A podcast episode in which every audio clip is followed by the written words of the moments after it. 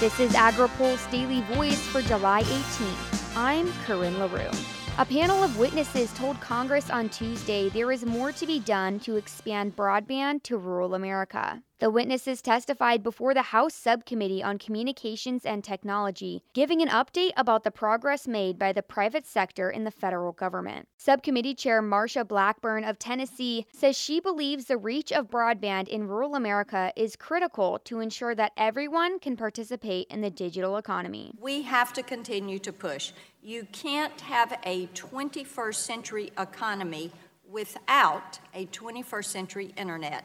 Moreover, we should acknowledge private investment in rural deployment and ensure that government based solutions complement private investment instead of competing with it. Claude Aiken with the Wireless Internet Service Providers Association says focus on areas in the U.S. that are without broadband service is crucial. Too often, small WISPs find themselves overbuilt by providers receiving state or federal subsidies. We need to work together to find solutions that will prevent small companies that have invested private capital from facing competition from large companies backed with government subsidies, grants, and loans. Aiken says if government subsidies are necessary, they should be made available in a technology and provider neutral manner. We also believe that there should be a focus on, on cost effectiveness in, in the program. Uh, you know, we have a limited number of dollars, we have a lot of people to serve, and we need that money to go as far as possible. John May, Deere and Company Chief Information Officer, says the evolution of technology in agriculture is critical